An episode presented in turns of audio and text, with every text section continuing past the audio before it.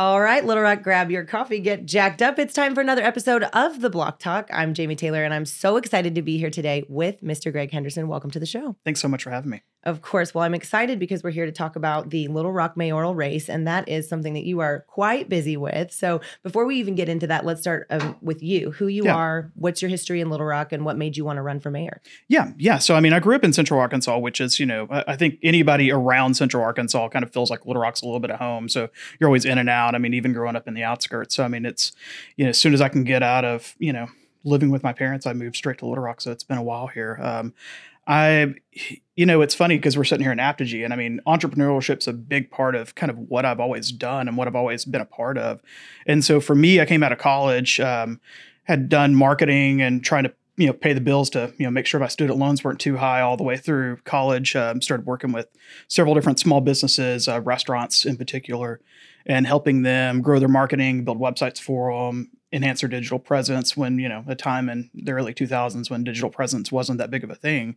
Um, and so I worked through that and then didn't really want to get into marketing and business consulting. That wasn't my idea. I had a political science degree and wanted to go work for a couple candidates. Um, that didn't work out, um, as political things don't always. And I started working for, you know, a local tech company here, um, spent a year there, and then went into working with manufacturers across the state. So, you know, really from right out of college, I've been working with small businesses. Um, the manufacturing companies, you know, worked through Economic Development Council and, you know, worked with small manufacturers, helping to grow them, helping to improve their processes, things like that, doing a lot of business consulting, and finally went off on my own and started working with, uh, created Rock City Eats, so my own little entrepreneurial effort, um, and the whole Rock City, you know, sphere of things, which has turned into a whole lot. And then I, um, you know, started doing commercial real estate uh, about a year ago. So it's been fun. That's so interesting to me, too, the mix, because I share not only your love for Little Rock, but the understanding of entrepreneurship, how that mm-hmm. works. But then also it sounds like you're kind of sewing together the fabric of entrepreneurship and manufacturing, which are huge backbones mm-hmm. to the community here in Central Arkansas and to Little Rock. But when it comes to how a city is run and how it operates, one of my big curiosities mm-hmm. is sort of like, how does that all work? And if you are an uninformed voter, if you're a resident of Little Rock and you're not sure how the city's run, like, can you start with what's the difference between Between like what the mayor does, the city manager, and like the executive board, and sort of how that looks in Little Rock, mm-hmm. how it's run and who makes decisions. Yeah. Yeah. And so Little Rock's kind of this weird hybrid model. Um, I don't know if you're, you know, familiar with it much, but I mean, it's this, there's really not many other models across the state that operate this way. Uh, I think there may be one. Uh, and, and then nation- nationwide, I mean, we're in like the five percent category where there's just not that many, where we have a city manager and a mayor, um, and then a council or a board form of government, uh, which is really no different than a council um, at the end of the day. Uh, part of it is, is that, you know, I did some research on this several years ago, uh, trying to understand this hybrid form of government and is it the best form of government for the city? Is it not? Typically what happens is, is you got cities that are smaller than about fifty thousand seems to be the nice cutoff, and they tend to go with the city manager position. Uh, the idea is, is that there's There's such a small population in those cities that finding someone who has the executive credentials to actually run the city effectively um, gets pretty low. So typically they hire in a city manager. And so that's not an elected position. Um, that's just a, you know, hired in executive position. So Bruce Moore is our city manager. Um, he maintains a good list of the executive responsibilities for the city. Um, he was hired in, um, even though we were well above that category of, you know, and there's no like hard cut. You know, there's there's a few cities that are larger than, you know, well, and our population is closer to like two hundred fifty thousand, yeah. right? In Little Rock proper. two hundred thousand, yeah. two hundred three, I believe, is the technical number. Okay. Yeah. But yeah, so I mean, we're well above that. Um, you know, and so most cities our size or larger, what you see as a mayor, because I mean, the idea is that, again, you have a population big enough to support, you know, somebody that's within the city that can be elected, that has the executive credentials to actually run a city. Um, Little Rock is weird in that, you know, we started off with, um, a, you know, we had a city manager for a while. Uh, the mayor was just sort of a part-time, you know, figurehead. And then um, it transitioned into being a full-time mayor, which is, and also having a full-time city manager. So essentially we have two directors. Uh, it'd be like having two presidents. Um, so we've got two executive directors in City Hall, which is, creates a lot of conflict um, and creates a lot of responsibility issues. I think the, the benefit of having a mayor is, is that, you know, that person is, you know, they report to the people of Little Rock. I mean, people of Little Rock can vote them in, vote them out, things like that. The city manager is really responsible to the city board um, or the city council, you know, in other cases of their city. So the city council, the city board is the one that hires the city manager um, and can fire them ultimately, things like that. Are the board's positions appointed or are they elected? They're elected. So, uh, and, and again, this is a weird Little Rock thing that we have. Uh, is you'll find out that a lot of Little Rock we have some things nuances are, in Little yeah, Rock. Yeah, a lot yeah. of things are really, really, we just, we do things our own way. We beat to our own drum. Uh, so we've got seven wards across the city uh, divided up equally. Uh, I forget the exact population. It's around Um, it's over twenty thousand that each ward maintains, uh, but they're divided up roughly equally, um, right around, you know, the same number. There's, there's a small window of variance that's allowed for it. It's redone just like congressional districts or just like, you know, state legislative districts. Yeah, where, just you like know, when they, things fluctuate. Yeah, yeah whenever we get changes, a new census in, right. they change up, you know, exact, you know, they'll change up some lines, things like that. And so there's seven of those, uh, which is pretty typical in a city. Um, the thing that's not typical is we also have three at-large positions, and they're just elected citywide.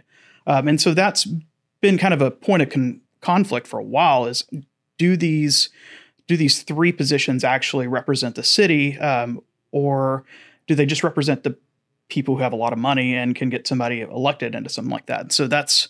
You know, it's a big point of contention. Um, I would say that I think that the city would probably be better served by reevaluating that, um, looking to see if, do we really need these three at-large positions? Can we do, there's been a couple models proposed. There's this sort of super ward idea where they each encompass about two and a half wards each, uh, kind of divide the city up and goes across wards.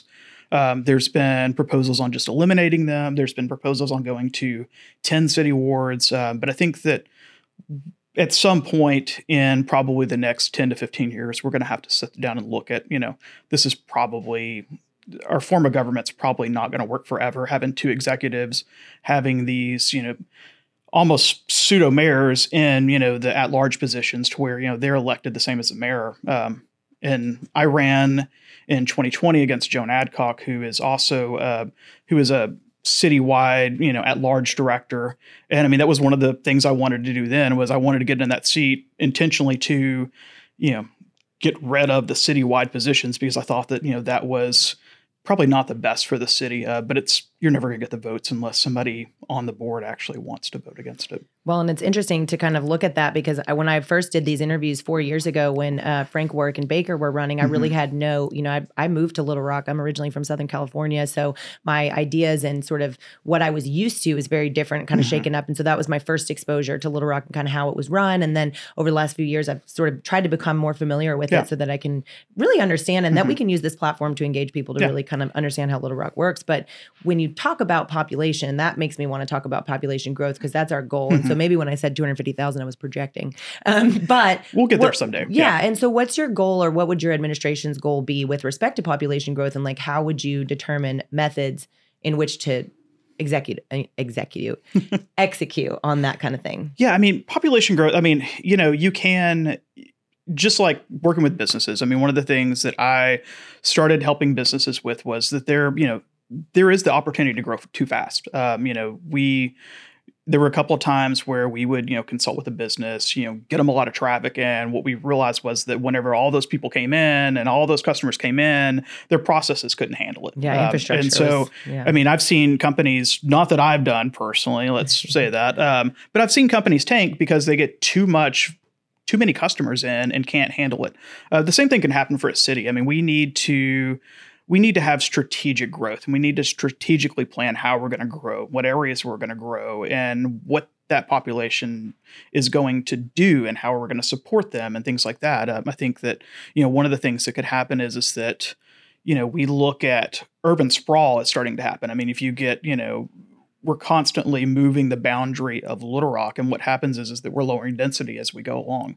Um, lowering density, um, it hurts small businesses. Lowering density hurts, uh, I mean, impacts crime. Um, it impacts schooling. It impacts, you know, public safety as far as like fire response, uh, police response, things like that.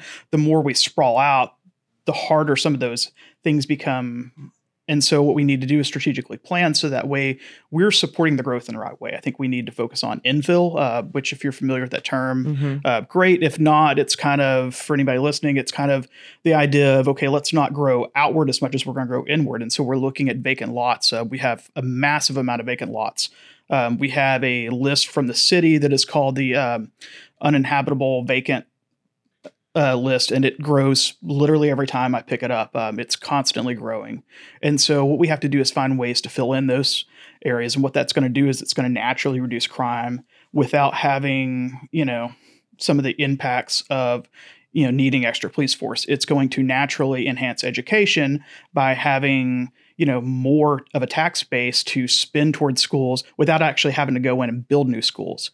It's going to, you know, help a lot of areas around, and it's going to grow us strategically without having the resources added on to the city. So I think that that's one of those areas where if we're going to look at growth, and we got to look at growth, we have to do it smart and wise, and we have to plan for it properly.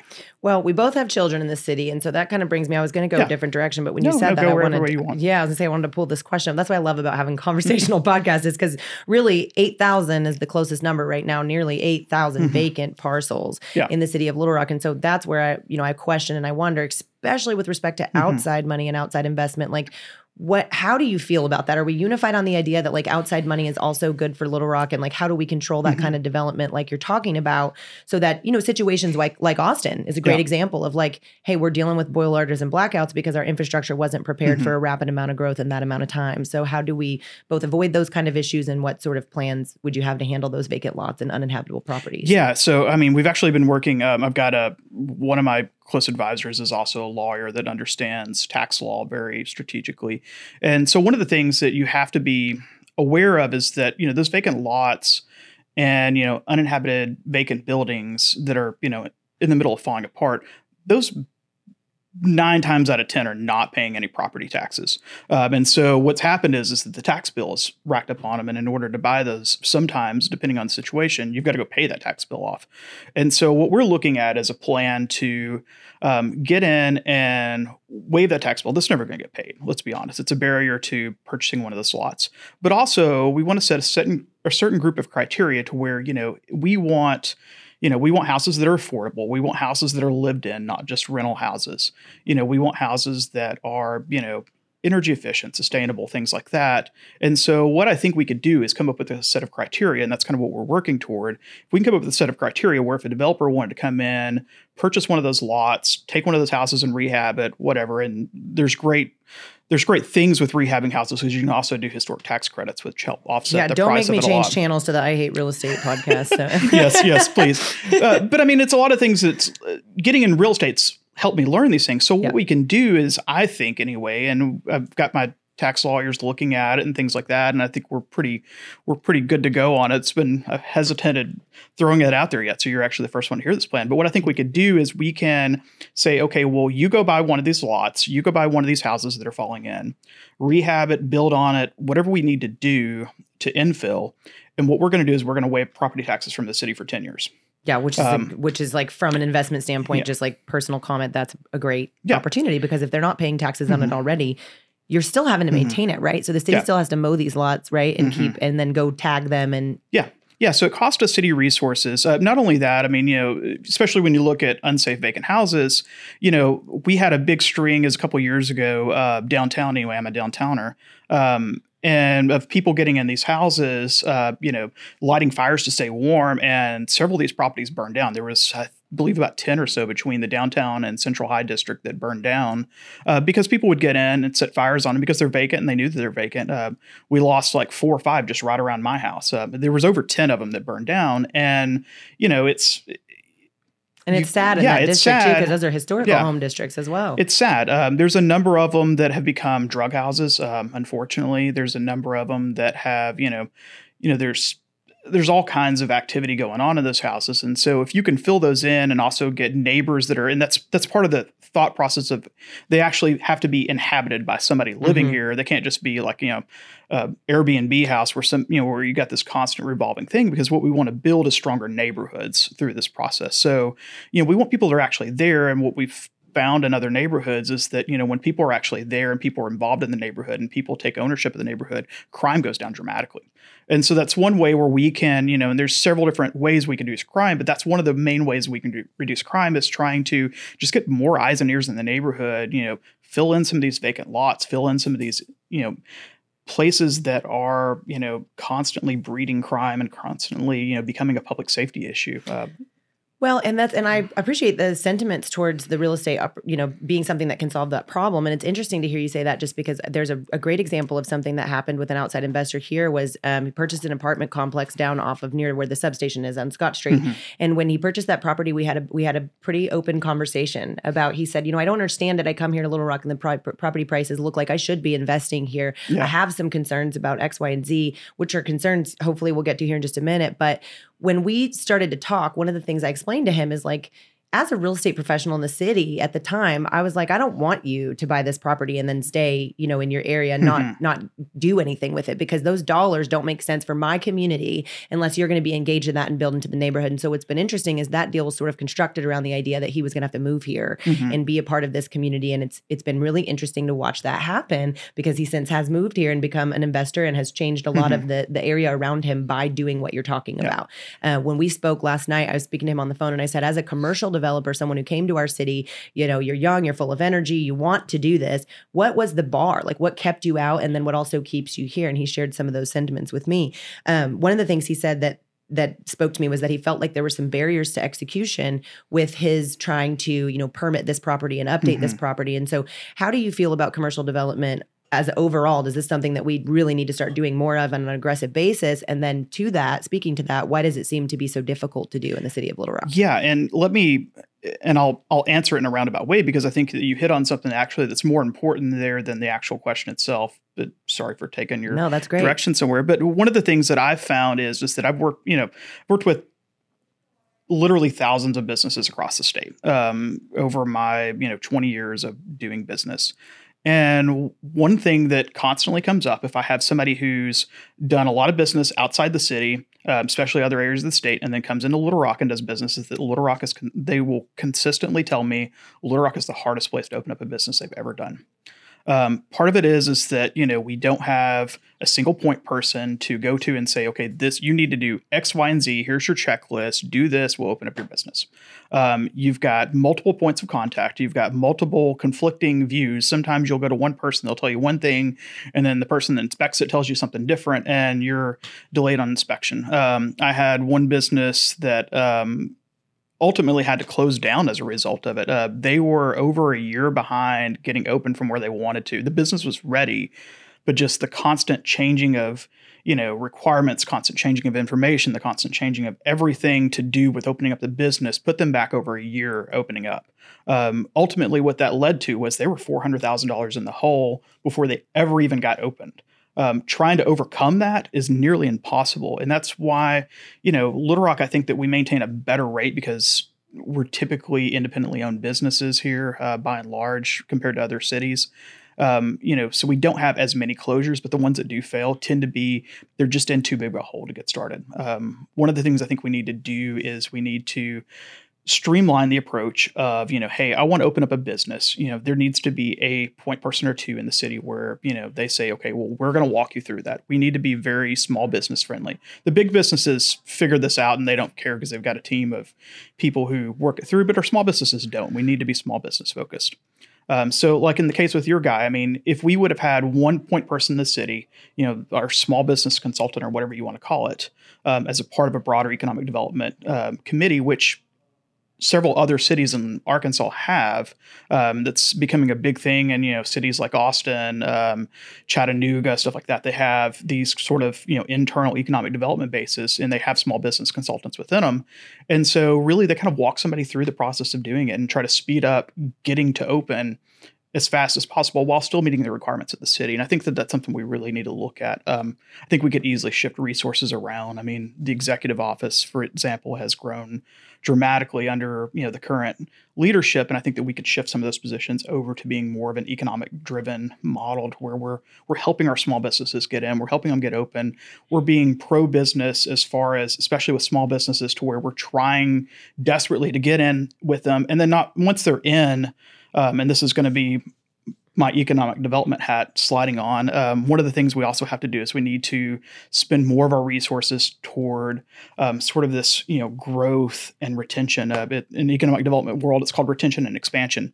And so the idea is, is that we're going to focus more on helping Apptegy here continue to grow their business than we are bringing some new business in that's just going to take employees away from Apptegy. Um, if you look at what's happened to, like, say, I'm like they, uh, they're not taking them from me. No, I'm no, no, no. But I mean, you know, you know, looking at economic development, and I mean, and I know this is totally different than what you were asking, so I apologize. No, no, it's great because I'm um, like I have a perfect follow up question yeah. for that. It makes perfect sense. Yeah. So when you look at economic development, I mean, yeah, it's real sexy to say, okay, well, we brought in Amazon and they hired a thousand new jobs. Well, whenever our unemployment rate's at three point five, which is effectively zero, I mean, because you're never going to get down to zero. three point five somewhere between, you know, three and three point five is a pretty standard, healthy unemployment rate. Um, you're not bringing in, you're not pulling jobs for people who weren't working at that point. What you're doing is you're pulling jobs from other folks. And so, you know, if if Amazon wanted to, say, develop a tech center, what they would do is they're like, okay, well, we've got a few trillion dollars and we can sprinkle a few on Little Rock. And so what they would do is they would look at what's the average rates of,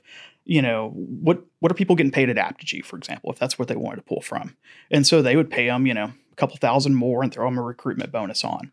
And so they're going to pull employees away from here to go over there and work. And then as soon as that doesn't make an economic sense for them to be located in this area, they're just going to close up because, you know, the the gain that they have over the time they're open way offsets the loss of closing up. And so, but what happens is, is that, you know, a company like Apptegy, well, they've just gutted us, you know, a quarter of our employees and pulled them over there because they paid them a little bit more and gave them a sign-on bonus.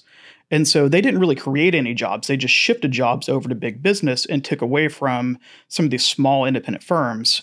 And so if that's our business approach and if that's our city economic development approach, where we're looking at bringing in big businesses, whether it's Amazon, if it's, you know, Um, Topgolf, good grief, don't even get me started on that. Um, you know, things like that, they're just pulling from small businesses. Yes, it's nice and sexy to say, hey, we brought in a thousand jobs. It's not nice and sexy to say, oh, well, we helped Apptegy retain all their employees and added two new ones. That's not as sexy, but actually that's a job growth, whereas the other one isn't. Well, and and since you did bring up Apptegy, that is where we are today. We're we're filming here on the Unicorns premises. And what's interesting for me is that, like we talked about before the show, I was always an entrepreneur before mm-hmm. I, I fell in line with this corporate company. And what's interesting about us is we are a startup that was yeah. founded here in Little Rock. And so when you talk about companies like Apptegy and you talk about places like the Venture Center, many people don't realize that Little Rock is really the leader when it comes to global financial technology. And we have the accelerators that are recognized around the globe for the work that Wayne Miller and Mimi San Pedro and their team de- do over there. Um, but with respect to that, when you're looking at that, how do we encourage an atmosphere of entrepreneurship like that, where you can see the end result of something like this and say, mm-hmm. hey, that was possible to do in Little Rock? Because the truth of the matter is, like, this is kind of a unicorn. You walk in here and you think, well, how did this happen? How this happened was somebody had an incredibly good idea and was in the atmosphere and the ability to come into a city mm-hmm. like this and create that and a culture around it that does help us go ahead. But like you said, growth and retention, that's a hard thing to do. Yeah, growth and retention is hard, but it's only hard because we make it hard. Um, the more we focus in on entrepreneurship, that's that's really the gold standard. You know, we don't want to Topgolf here from my administration. What we want is we want to build the next Topgolf. It's so much more impactful to have, you know, a business, a homegrown business, startup here, retain here, have, you know, kind of this vested interest in the community. Um, if you look at, you know, even way down the line of, you know, some of these bigger businesses here. I mean, look back to Alltel, look back to Acxiom. You know, a lot of those came out of that. Um, and it's because we, at that time, were able to foster and grow those companies. Uh, some haven't worked out. Uh, I would say Dillard's doesn't, you know, support, you know, the entrepreneurial growth. But, you know, certainly a lot of the current crop of businesses, especially in the fintech world, came out of You know, entrepreneurship came out of that. I mean, it came out of growing Alltel, which was at one point an entrepreneurship. Um, so, I mean, it's it's all about planting seeds. And I think that that's what's important. And not all your seeds are going to grow. I mean, if you've ever been a gardener, you know, you plant seeds, they don't all grow. Sometimes they get ate by squirrels, which is the case of all my tomatoes this year. um, but, you know, Some of them do. And when they grow, they sprout new seeds. Right. Uh, and so I think that that's one of the things that's important. And you also got to look at, you know, the relationship between a company and a city. Um, and that's something where, you know, working across the state, especially in the manufacturing world, we saw a lot. You know, you have companies like Whirlpool, for example. So we did a lot of work back with Whirlpool in Fort Smith. Um, and whenever they left that city, because they weren't vested, I mean, they were vested, but only to a certain degree. Uh, they were only vested to the point where it made financial sense for them in that in Fort Smith. When they left, it killed half the workforce there. I mean, it, it really impacted that city hard.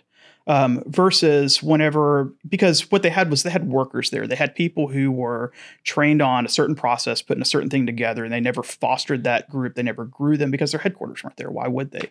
Um, they're going to move them to the headquarters. Whereas you look at Alltel, you know, yeah, they had people who started off on the bottom floor, but they were, but this was the headquarters. And so we're constantly growing and training and introducing them to new ideas. And a lot of them float off and do their own thing. And that's really cool. And that really helps our city. If you, you know, the comparison we get all the time is Northwest Arkansas, and they're like, oh, well, we don't have Walton money. I'm like, no, but we have the opportunity to create Walton money. There's no reason why we don't. We just got to invest in the small businesses that are here, help them grow to the point where we do have ten Walton monies. Hi, I'm Jamie Taylor, host of the Block Talk podcast. These mayoral interviews wouldn't have been possible without the gracious support of our sponsor. When you build a property with Mike Orndorff Properties, what you can expect is development done differently. This is a developer who connects people to their places and creates a space where you can live simply. If you want more information, check them out on Facebook. Yeah, um, it's funny that you just said that too, because you're going to have to hold back like my, that's like, I just want to go off when I yeah. hear that too, because Central Arkansas has so much to offer. And we do have things mm-hmm. like Apptegy that come out of here, and yeah. we're able to grow them because there are the opportunities and and advantages of growing in the Central Arkansas area. We have a very low median home price. We have the ability for people to come and be in a part of more walkable communities. What's going on in Petaway and Soma is very beautiful. Mm-hmm. We have these opportunities to attract and maintain and retain people and talent who want to be a part of an infrastructure in mm-hmm. a city that's looking to grow and expand over the next several years. But I just continue to say that, you know, we are the last, in my opinion, mid-sized city in the United States that has all of this potential for growth, and we haven't maxed ourselves out of our price yeah. range either when it comes to style of living and everything. So when it comes down to that, one of the other things I want to know about is public and private partnerships, because it's very important, um, in my opinion anyways, that they further expand um, the city of Little Rock. So as it relates to public-private partnerships, you know, what are your feelings on that? Do we need to do more of it, less of it, and how does it engage your city to grow? I think asking if we need to do more of it would be thinking that we actually do any of it at all, which is not the case. Um, so let's be real clear there. Um, I mean, realistically, yeah. I mean, so we need, it, it's not just about the money. It, it is about the money, but it's not just about the money. I mean, it's about having, you know, these companies like an Apptegy or, you know, like an Alltel back in the day, um, you know, take ownership in the city. I mean, it allows them to say, you know, we got some pride here, and here's where we planted that pride. Here's where, you know, we helped this area out. Here's where we continue to grow our city.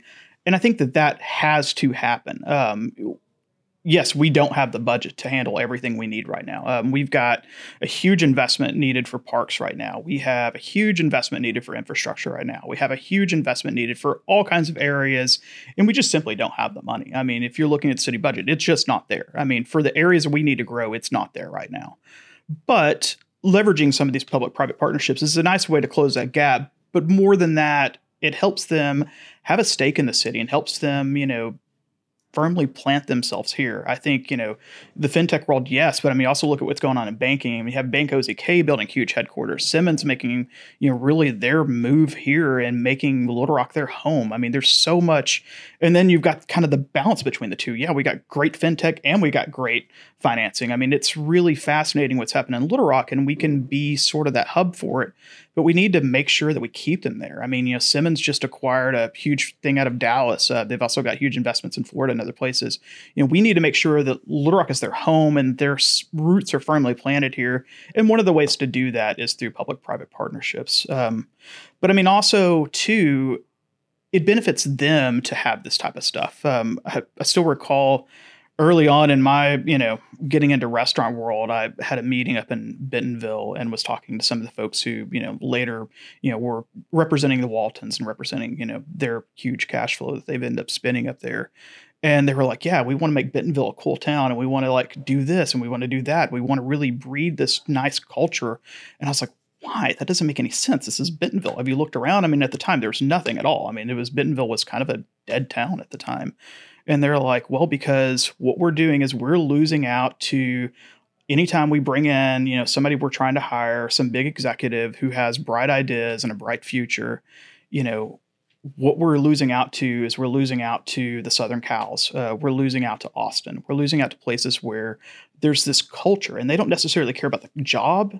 And that's, it's a big difference in economic development. Um, people who are smart and talented are less concerned about the job than they are about where they live and where they're going to grow up and the culture around the city. And so I think that that's one of those things where investing in these public-private partnerships and trying to actively form them and trying to actively cultivate them and grow them helps them attract new employees too, because then they can say, okay, well, look at this beautiful park that's over here by our campus. You know, look at, you know, say it's Apptegy and we want to invest in the river trail. I mean, you know, and oh, we do. We invest. Our bikes yeah, are yeah. back here, actually yeah. parked right there. Yeah, and beef that, but I mean, you know, you know, what would happen if this grew into being, you know, a multi-billion dollar company and they wanted to invest, you know, a billion or two in this trail? And can you imagine how awesome that would be?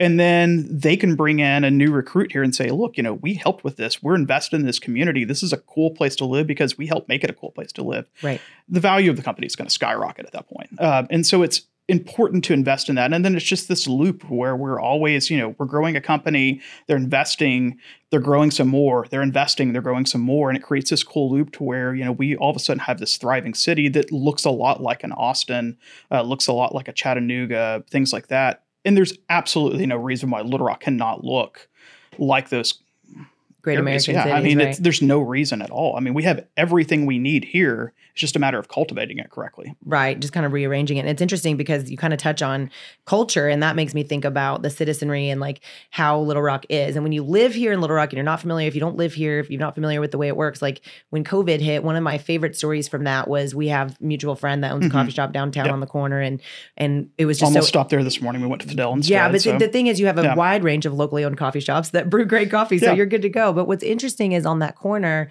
um, what I noticed when COVID hit and restaurants were having a really hard time is that people were running around buying gift cards from those local companies mm-hmm. to make sure that they were sustained through that process. And so as I saw that happen, I thought, well, this is supposed to be a big capital city, but it's really a small town where mm-hmm. everybody's had each other's back and kind of worked through our challenges as small business owners and community influencers. And so with respect to that, how do we unify a culture and a community? And especially in today's times where sometimes things are sensitive or difficult to talk about, um, it feels like when you live here and you're part of the fabric, yeah, it's a great place to live. The people are wonderful. But if you're an outsider looking in and you see some of the issues we're facing, how do we unify our city and our culture when it just comes to the feeling and the vibe? Hey, I'm from Central Arkansas. Yeah, you know, I think a lot of what's happened, um, and, you know, not to be overly political, but I mean, I think a lot of what's happened is, is that we've got we've got a big divide right now in Little Rock. Um, I mean, even if you look at, you know, not not trying to bash anybody because that's really not my style. But if you look at the other two candidates, I mean, you have one candidate saying, oh, well, you know, I want this to grow. And then you got the other candidate saying, I want the complete opposite to grow.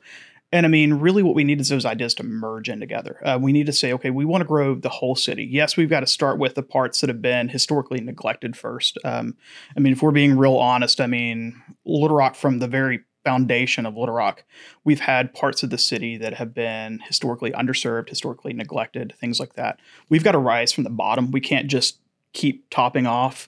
We've got to start filling up from the bottom some. And so, yes, we need to shift finances and resources to help grow some of those, you know, communities, help grow some of the areas that have been just very historically underserved, and they've got to be at a higher rate than what some of the areas that have been historically prosperous get. Um, and that's, you know, a complicated conversation, and it's, it, nobody ever really likes that conversation, but it's the, it really is the truth. Um, you know, so I think that, you know, we've got to work on, you know, building up from the bottom first, uh, but then also at the same time, trying to bridge gaps. Uh, the problem is, is that Little Rock has a history of continuing divides, um, you know, and we do it both physically and, you know, just mentally. Uh, but physically, we've got to stop that too. Uh, we've got to stop.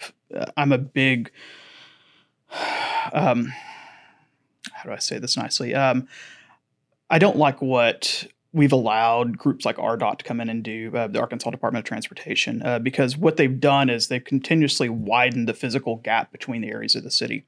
Um, if you look at what they've done on six thirty, um, you know, six thirty and the beginning is terrible. Uh, what they're doing now on thirty, it's creating an even larger divide there. And so what we've got to do is we've got to both mentally and physically bridge those divides. And so I think that there's some, you know, there's some growing sentiment, especially some of us that live downtown, that, you know, we've got to stop this continuous expansion. Otherwise, we're going to have a gulf between the areas of the city that's really too wide to too wide to divide. And so I think that that's a lot of it, too. We've got yeah. to start fighting back against Department of Transportation, start trying to tear down some of that, and then start working on crossing culture a little bit, start working on, you know, let's, you know, let's get people to, I'm a big, I don't know, I'm a big believer in, you know, we spend a whole lot of money from the A and P Commission, which is advertising promotion. So basically we take two percent off of hotel visits and um, any restaurants we eat at. And then what we do is, what that's supposed to do is supposed to go back to promote other restaurants and other hotels in the city to encourage development. What that typically means is that we're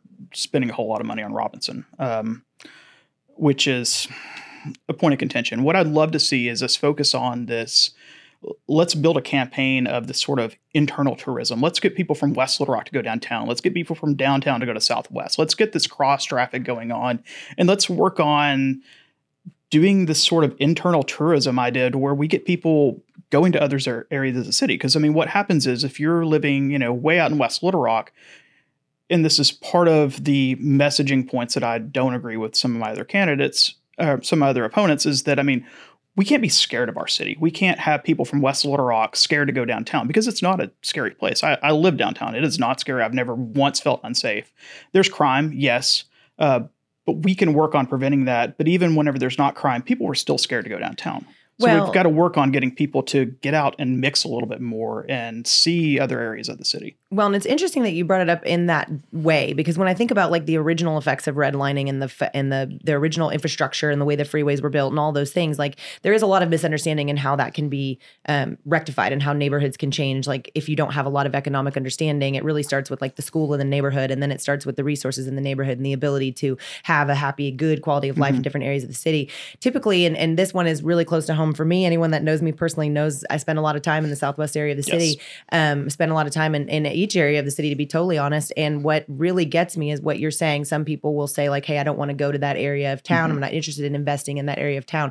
For me, in total and truth and honesty, I did not speak a word of Spanish three years ago. I didn't have any real true interest or investment in that area of the community until I saw what was going on there.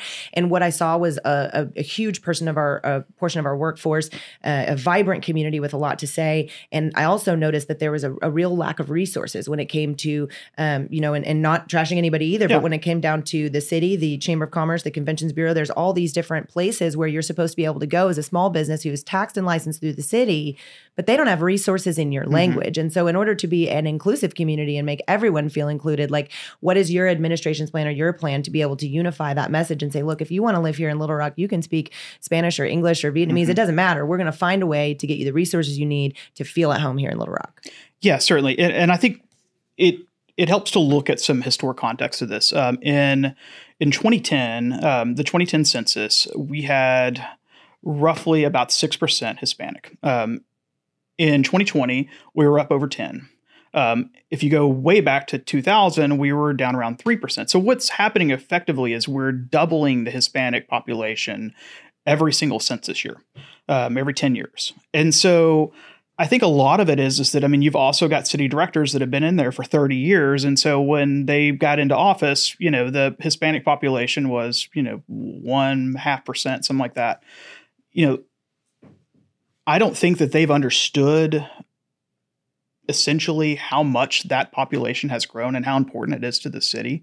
Um, if it keeps growing at this rate, I mean, the Hispanic population will be a considerable size of the city. Um, and so, yeah, we have to make sure that we have resources. We make have to make sure that we have the right attitude toward the Hispanic population. They're not marginalized. We can't do that. Uh, they're not a small fraction of the population anymore. They're a sizable portion of the population. And so we have to make sure that we understand that, and we have to readjust our attitudes toward the Hispanic community. Um, you know, I don't speak Spanish either. I My wife gives me a hard time all the time because I failed Spanish in college mm-hmm. because I just, but I mean, it, that doesn't matter. I mean, just because, you know, we don't speak Spanish, and I think that's a lot of what's going on is that, you know, as a, you know, as a city director right now, you know, you don't speak Spanish. You're not Spanish yourself. As a mayor, you don't speak Spanish. You're not Spanish yourself. It's easy to not think about those people who do because they're not like you. Uh, I think I think that's a little bit getting outside of your comfort zone. You mm-hmm. have to make sure that, you know, hey, I'm I'm going in those areas where these people, they don't speak the same language as me. They're not like me, but they're still people of Little Rock, and they're still citizens of Little Rock, and we have to make sure that we're taking care of them just as much as we are everybody else. Well, and that's where I get, I mean, I just got kind mm-hmm. of like goosebumpy when you said that, yeah. though, because that's one of the things that really, like, I didn't, I do now in the sense that, like, I didn't know how to make those connections either. And so I found myself, a friend mm-hmm. of mine was like, well, just go to the mercados, like learn, go to the grocery mm-hmm. store. Check out, you know, try to figure it out. And so the more and more I explored through that town, I realized that that barrier of language, really just a couple words, just the effort to try, mm-hmm. just being there, that whole community responded back to me with mm-hmm. like love and open arms and, hey, we do want to be part of this city and have just answered the call at every turn to continue to build businesses and grow themselves. And so I guess what I say, what I really seem to understand about the differences between different communities, not just the Hispanic community, but everybody who lives in Little Rock, is there's kind of seems to be a lack of good communication or maybe miscommunication mm-hmm. between what the expectations are with our code enforcement and our city officers and the people that are out there looking at those properties and the people that own them and or rent them. And so talk to me a little bit about how do we communicate effectively with everybody across the board, with code enforcement, with the city, how you're supposed to maintain your home, what the rules and laws are about that. How do you sort of unify that approach and that message to our residents to make sure everyone's on the same page and has the same understanding? Yeah, yeah. And so I think first and foremost, it needs to be said, there's some really good code enforcement officers out there. Um, there's some really good police officers out there. There's really good people in every group that try to take a more community-oriented approach. Um, but sadly, I think overall as a group, I mean, you know, when you see a code officer, you think, oh, I'm getting a ticket for something. They're they're writing me up for some code violation. And and I actually, oddly enough, for the weirdest six months of my life was a code officer at one point. So not for the city of Little Rock, but I, I mean, can't even, I, like, I understand what they go through. And I mean, so you're being like, you're, you know, being told, okay, well, you know, take action on this, you know, let's do this, let's do that, you know, and it's always action oriented. I mean, it's the same thing with the police force. I mean, you know, police in its traditional sense is going out and enforcing crimes or enforcing, you know, violations of crime. So, I mean, if somebody, you know, whether it's a speeding ticket, I mean, your interaction with the police is because you were going too fast. Uh, you know, if it's a, you know, arrest, you've done something against the law, that's your interaction with the police force. What we've got to do is we got to change our interactions. It's not about, you know, just going out and enforcing. And that's, you know, whether it's a code officer who is enforcing violations or if it's a police officer who is enforcing, you know, violations, we have to take a different approach and get out there and get to know the community. I think that it's just a matter of, you know, we have to take this community-oriented approach in everything that we do, not just, you know, not just those two specific categories. We've got to get out there, meet with the community, talk with them. I mean, I, I my dream would be for, you know, police to roll up and kids come, you know, running to them, you know, seeing what's going on, you know, things like that. Not everybody running away scared. Um, same thing with code. I mean, it's like I, you know, I've got a couple of officers code officers who I know get out and they they have their territories um, and they get out and they walk and they talk to the neighbors and things like that. You know, they they're really involved with the community aspect of it. And I think that that's what's needed. I think we need to reward those officers who are taking that community-oriented approach. We need to redefine how we measure officers. It's not just about, you know, hey, here's how many arrests you had, here's how many tickets you wrote, things like that. It's, okay, well, did you did you talk to this many people in the community today? How many lives did you impact, right? Yeah, how many people did you actually impact? It, it, it's a lot about metrics. Um, that's one of the things, again, I worked for, um, it was a partnership with A D C. Um, I worked at Winrock International, but it was just a um, grant project for me, um, you know, but I worked under A D C. I worked under, you know, a National Institute of Manufacturing. Um, and so we had metrics we had to report. And what happens is the way you handle your job is based on the metrics you have to report. And so if we can change those metrics, we can change the way our officers, the way our community, you know, People my work. My son's trying to do that right now at Catholic High as a freshman, and he's trying to get them to change the criteria in which they grade his homework because that way it'd be easier. But yeah. So far, his campaign is not going well. So probably not. You're doing better than he is. Um, but that being said, you know, you brought up the police. And so moving mm-hmm. from code enforcement and sort of the delivery and the messaging um, into the police, I actually have a friend who's a who's a lieutenant with the police department mm-hmm. who um, speaks Spanish, is bilingual, and kind yeah. of is one of those police officers who really sets an example. He's mm-hmm. engaged with his community. Um, but one of the things we discussed recently was that we do have a steady decline in the number of officers who are interested yes. in working for the police department. We have some differently constructed police departments in neighborhoods in different cities around us, North Little Rock to be one to look at. Um, with the conditions that are present in the Little Rock Police Department, how do we handle that and deal with it? Because there seems to be a lot of controversy based on every different candidate's position as it relates to Little Rock crime and police. So let's just get your view and kind of position on all that. Yeah, I mean, I mean, I think the first question to ask is, I mean, why would you be a Little Rock police officer? I mean, what's what would make you become a Little Rock police officer? I mean, if you look at it on the surface, you know, we've got. He's gone now, but we had a chief who was suing the police department, a police department that was suing the chief, different fractions within it. They all seem like they don't like each other very much. Uh, you know, you're underpaid, understaffed. Why would you become a Little Rock police officer? We've got to start changing that conversation. We've got to start changing it to be, why wouldn't you be a Little Rock police officer? We have this unified idea and we're all going in the same direction. We're all helping people rather than, you know, arresting people. We're all trying to do a job together and we're supporting each other. We're, you know, we know the mayor's got our back. We know the city council's got our back. We, we know those things happen. You know, why wouldn't you be? And that's kind of the conversation we have to have, because right now it's why would you be? And well, that's the conversation North Little Rock's having with us, the state police are having with us, Capitol Police are having with us, is they're going in and talking to our Little Rock police officers like, why are you still there?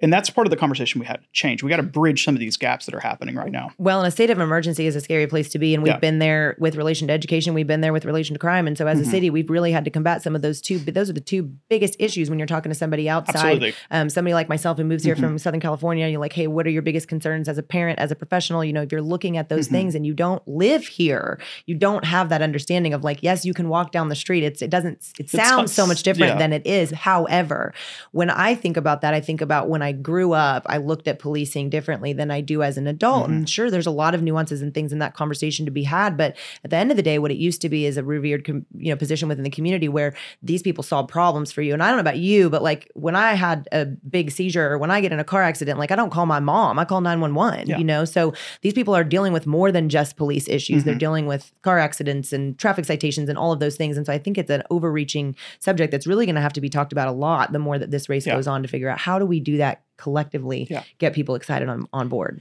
Yeah. And there's two problems right now. I mean, and we've got to solve both of them at the same time, which is incredibly difficult. Well, really three problems, but it all boils down to two problems. A, we, yes, we do. And we have to admit that we do have a crime issue right now. When crime is so high, it impacts other areas like that. Uh, I mean, so, you know, it impacts response time on accidents. It impacts, you know, every other police activity when they're having to respond to so many crimes, especially when you're short-staffed, you're, you know, pulling, you know, sometimes, you know, fourteen, fifteen-hour shifts, things like that that are happening right now in the police department.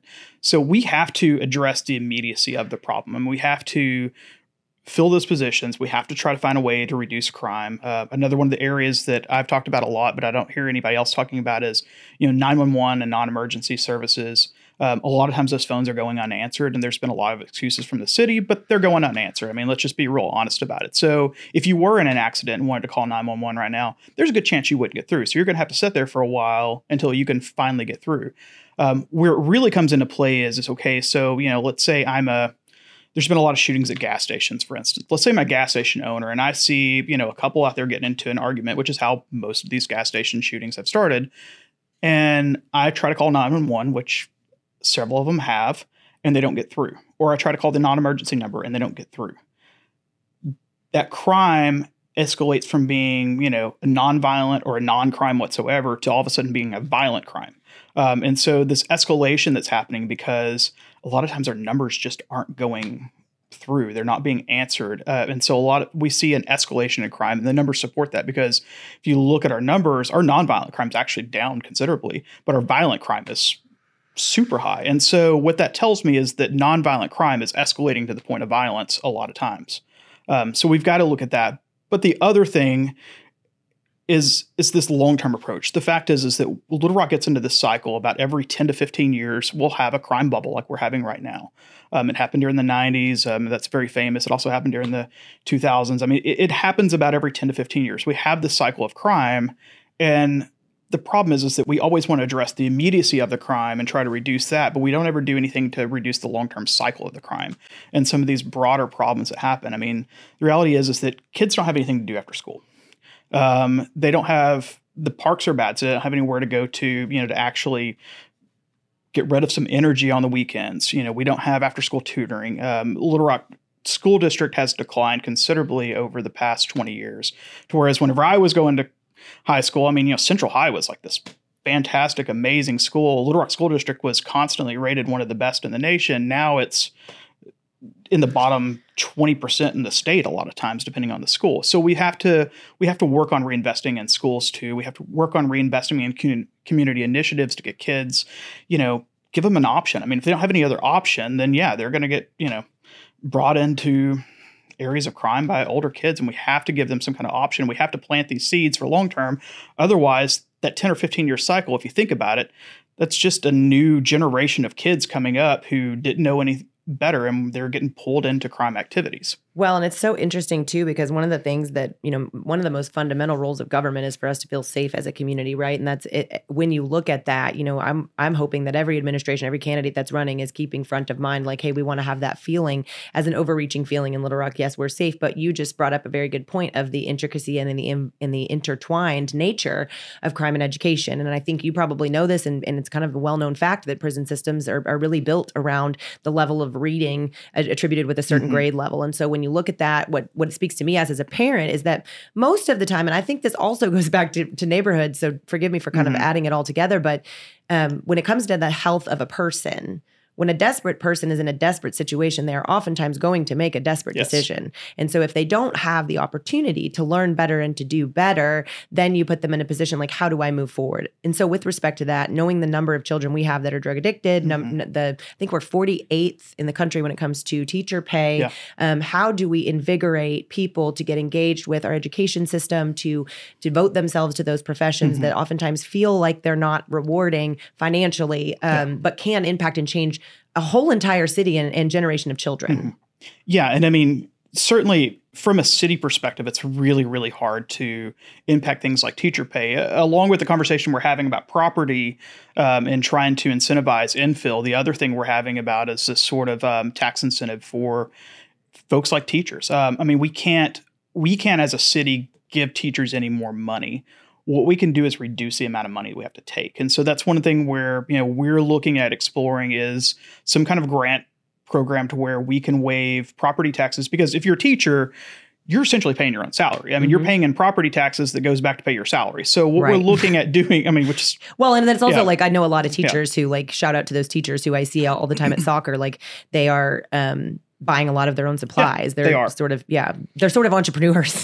They kind of are. Yeah. And so, I mean, it, it's one of those areas where I think that we can look at, okay, we can incentivize, because the other thing, we want those teachers to be involved in Little Rock. We want them to be a part of Little Rock. Um, you know, it's they don't just have time, like, Greg. They don't have time. No, they don't have time. But I mean, the reality is, is that, I mean, you know, teacher's job never stops. I mean, it never ends. I mean, regardless if you're, you know, an L R S D living teacher living here, or if you're living in North Little Rock or Cabot or wherever, I mean, your job is still ongoing. We want to make sure that they're choosing Little Rock. And so what we're do, looking at doing is for, and, and again, I can't control other communities. I can control Little Rock. And so what we're looking at doing is, you know, waiving, you know, creating a grant program where we can waive property taxes for teachers. I think that would help incentivize living here, because again, we don't have control over anybody else. We can incentivize living here and being a teacher here. And so I think that's one area we can look at.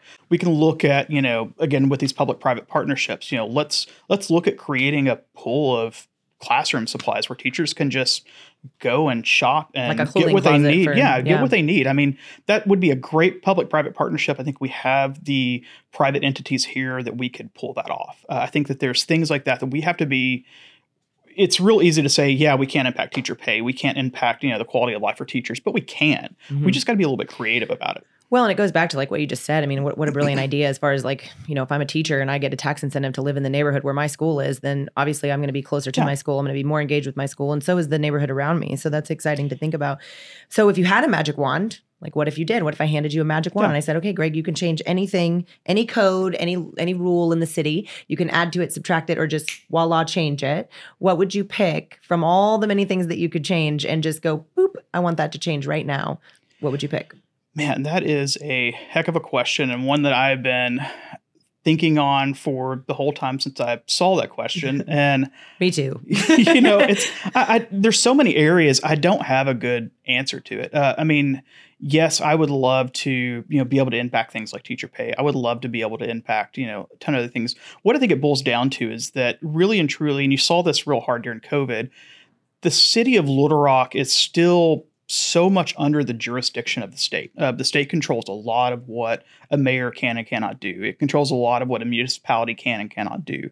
And that relationship, I mean, and there's always this back and forth of, you know, during COVID, for example, we wanted to do a mask policy. Um, our glorious Republican legislator, and if you can't see me, I'm rolling my eyes on that one, um, that that tried to restrict every ounce of things like that from the power of, you know, local entities, which is hilarious because they're built on giving local support and giving local rights.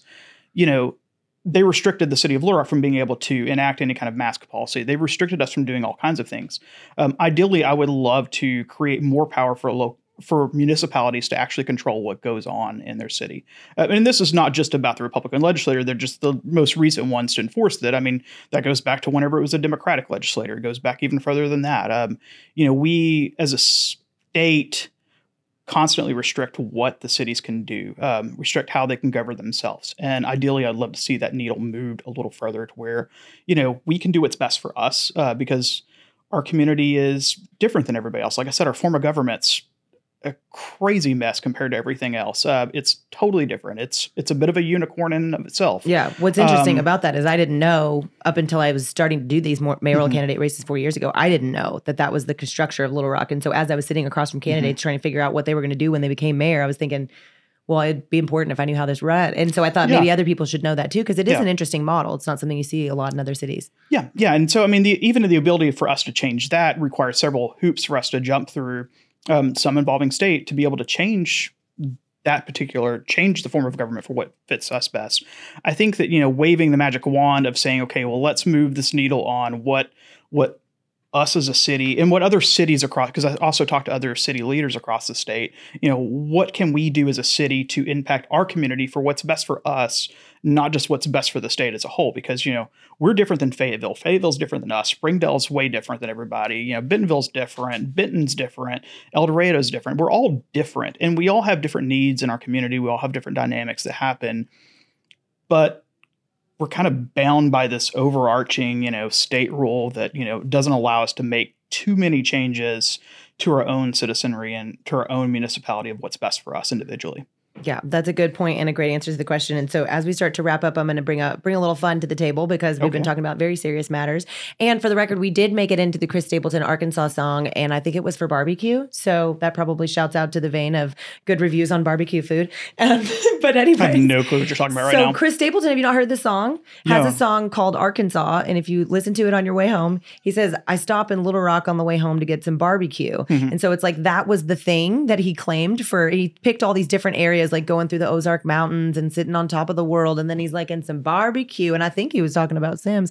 So it's pretty cool. Or Slim's barbecue down on their new location. So anyways, I say that to say, what's your favorite place? And you, I know you have a lot of people in the restaurant industry, so I'm not going to ask you to specifically pick out somebody's name. But of food, if you had to choose and you're coming to Little Rock for the very first time and you got to send somebody to your favorite restaurant for an out-of-towner to try in Little Rock, what would you choose? Man, that is a great question. Uh, and I get asked, like, what's my favorite restaurant constantly? And it's like one of those, well, I mean, if it's, you know, the, you know, I mean, the reality is, is it's, what are you looking for? I think there's a lot of places that do some great things. Um, two people, and I'll, I'll narrow this down to two for you because that's the best I can do. Um, you know, I think, I think the question is what's, what's unique? I mean, what can we do that's unique where you just can't find anywhere else? Um, and so I, I think of two places a lot of times with that. And I mean, there's tons of other places that I love. But Sims is one of them. They're right down the road from my house. And I love running down there. Mm-hmm. Love Sims to death. Um, we've got Table twenty-eight uh, with uh, mm-hmm. Chef Scott Rains mm-hmm. and uh, Ciabachi with Jeffrey Owen. And so What I, I like about what I love about both of them, um, and I think what's unique about them, and what's uniquely Little Rock about them, which is what I, I think is has to be the ultimate. I mean, we can't just say, okay, well, yeah, we do a good job on this, but you can go find it somewhere else better. I don't think you can find what they do better anywhere else, and I think that's what's unique about it. Um, if you've never had the chance, it's it's going to run you some money, but if you never had the chance, you know, call Scott Rains, you know. two weeks in advance, give him a little bit of time, because the more time you give him, the better he is. And say, hey, I just want you to throw me together a, a, a dinner. I don't care what it is. I want a tasting menu. Just do whatever. Um, Scott's really great in taking cuts of protein um, that are in a unique way, uh, unique cuts of protein that you maybe not had before, things like that. It's just an overall creative approach, and he's a brilliant chef. Um, Jeffrey Owen's kind of the opposite. I mean, he he does, he takes, you know, kind of st- standard cuts of protein, standard, you know, dishes, and elevates them to a new level. Um, and I think that's great. I love going. I, my wife, I drive my wife crazy because we go into these places and I'm always ordering tasting menus just because I don't, I just want the chef to bring me out mm-hmm. whatever it is. And I think those two do a great job both on their tasting menus. So it's, it's fabulous. Well, it's funny because that's actually a lot of times people that go to restaurants with me laugh because the person comes to the table. They're like, what do you want? I'm like, you work here. You yeah. tell me what I want. You have to eat the same thing every day. So you're going to know what's the best thing here at this restaurant. So yeah, if there's a tasting menu, I'm ordering it. Uh, mm-hmm. We just, we went to Vegas for our fifteenth anniversary. Congratulations. Um, yeah. Yeah. Uh, so, and that was, we didn't like, the goal was not to gamble at all or anything. We just wanted to go eat. I mean, that was everywhere we went and ate. I was like, let's just get a tasting menu. Yeah. My wife just rolls her eyes. She's like, what if I don't like it? And I'm like, yeah. good. Like, then you got to to try something new. Yeah, well, that was fun because I moved here from Las Vegas, and I will tell you that I didn't expect the food scene to be as amazing and incredible as it is. And over time, it gets better and better and richer and richer. And so it's really cool to see and be part of. And if you haven't taken the Little Rock food tour and you're listening in for the first time, come to Little Rock. We could definitely show you some good places to eat. Yeah. And I mean, speaking of Vegas, I mean, and I know you're trying to wrap up here. I mean, one of the cool saying? things is, is that, I mean, you know, so we went to um, Bizarre Meat by Jose, Jose Andreas. Um, the Little Rock connections there are unbelievable. Really? I mean, there's so many people who came through that organization that have been working with Jose, and there's plenty of people here in Little Rock still working with Jose. Um, that, Wait, at World Central Kitchen? Yeah. Uh, yeah. Um, yeah, yeah, so, yeah, because he works with Kyle and Scott. Yeah, and like yeah, all, and Kyle's yeah, doing yeah, all okay. kinds of amazing things. Yes. He's, he, we just sat down a Shout few weeks Pounders. ago uh, to Kyle Pounders, who does Excaliburger, um, yeah. and he's got some these crazy cool entrepreneurial ideas that I, he's trying to plan and come Don't in. Don't worry, and, we won't say anything on air. It's really good. Yeah, but it's it's really cool, and I think that it's it's creative enough um, to be amazing and move the needle forward, but not so much that it's just a wild hair that's never going to get implemented. And I think mm-hmm. that's always the balance with entrepreneurship, is trying to find, you know, an idea that moves us forward, but not so wild that it's never going to get implemented. And I think that that's, you know, uh, being an entrepreneur myself, I know I've gone way far off on the deep end on one of those, and, you know, it doesn't work out very well. So, yeah. Well, I can relate. So I've been there before, and I'm super grateful to have you on the show. It's been uh, um, exciting to see you step out and take this opportunity as your own, grab the bull by the horns. I'm excited to watch the rest of the race, and I'll be staying in tune and, and watching you kind of take each one as it comes and see how this turns out. Um, if you do end up winning, just give me a shout and I'll tell you all the things that I want to do. No, I'm just kidding. no, no, no, please. I mean, you know, and that's suggestions are welcome, right? You know, that's one of those things where I think that as a leader, you have to be open to suggestions. You have to have an open mind. I think if you just surround yourself with people who think the same way as you, you're never going to move anything forward. So I think that, you know, part of it is reaching out and taking ideas that, you know, you know, maybe I, I would listen to you anyway, but I mean, maybe I wouldn't, you know, listen to you, and hearing you and taking account. It may not mean that I'm going to do everything you want, but I think being informed how other people think and stepping outside your bounds, it was, you know, kind of back to the earlier question about how do we bridge this cultural divide? And I think a lot of it is just stepping outside your comfort zone yeah. and listening to people who aren't you, don't look like you, don't act like you, don't think like you, don't have the same background as you. And honestly setting and hearing what their ideas are and taking it to heart, and not just, you know, looking at your phone the whole time while you're talking to them or something like that. You know, you actually got to listen. Yeah. Well, speaking of, I've been listening to you, and I bet your phone's been blowing up. So real quickly, before we get off air, would you do me a favor and let the voters know where they can get more information about your campaign and where they can find and try to connect with you if they're wanting to? Yeah. Yeah. Get on uh, Facebook, Twitter, um, look up uh, Greg Henderson. I'm there on both of them. You can go to j greg henderson dot com. Uh, J is my first name, so we're not going to, um, we're not going to get it too much into that, but um, you know, it's the domain I can get. So um, got all the information there. I've got several talking points, but also, you know, shoot me an email. I'm happy to answer any questions. Shoot me a Facebook message. My email is greg at rock city eats dot com. Real simple to remember. Um, you know, I'm not going to give up my phone number here, but you know, it's not hard to find either. Uh, but yeah, I mean, let me, I'm happy to answer questions. I really am. I want to be an open and approachable candidate. Perfect. Well, you heard it here first on the Block Talk. I am Jamie Taylor and here with Greg Henderson for the first of three mayoral podcast episodes that you'll see over the coming week. So get out there and vote. If you need more information on Greg and his campaign, you can reach out on his website or reach out to us here on the Block Talk. We'll be happy to connect you. Greg, thanks for being on the show. Thanks, Jamie. Little Rock, we're out.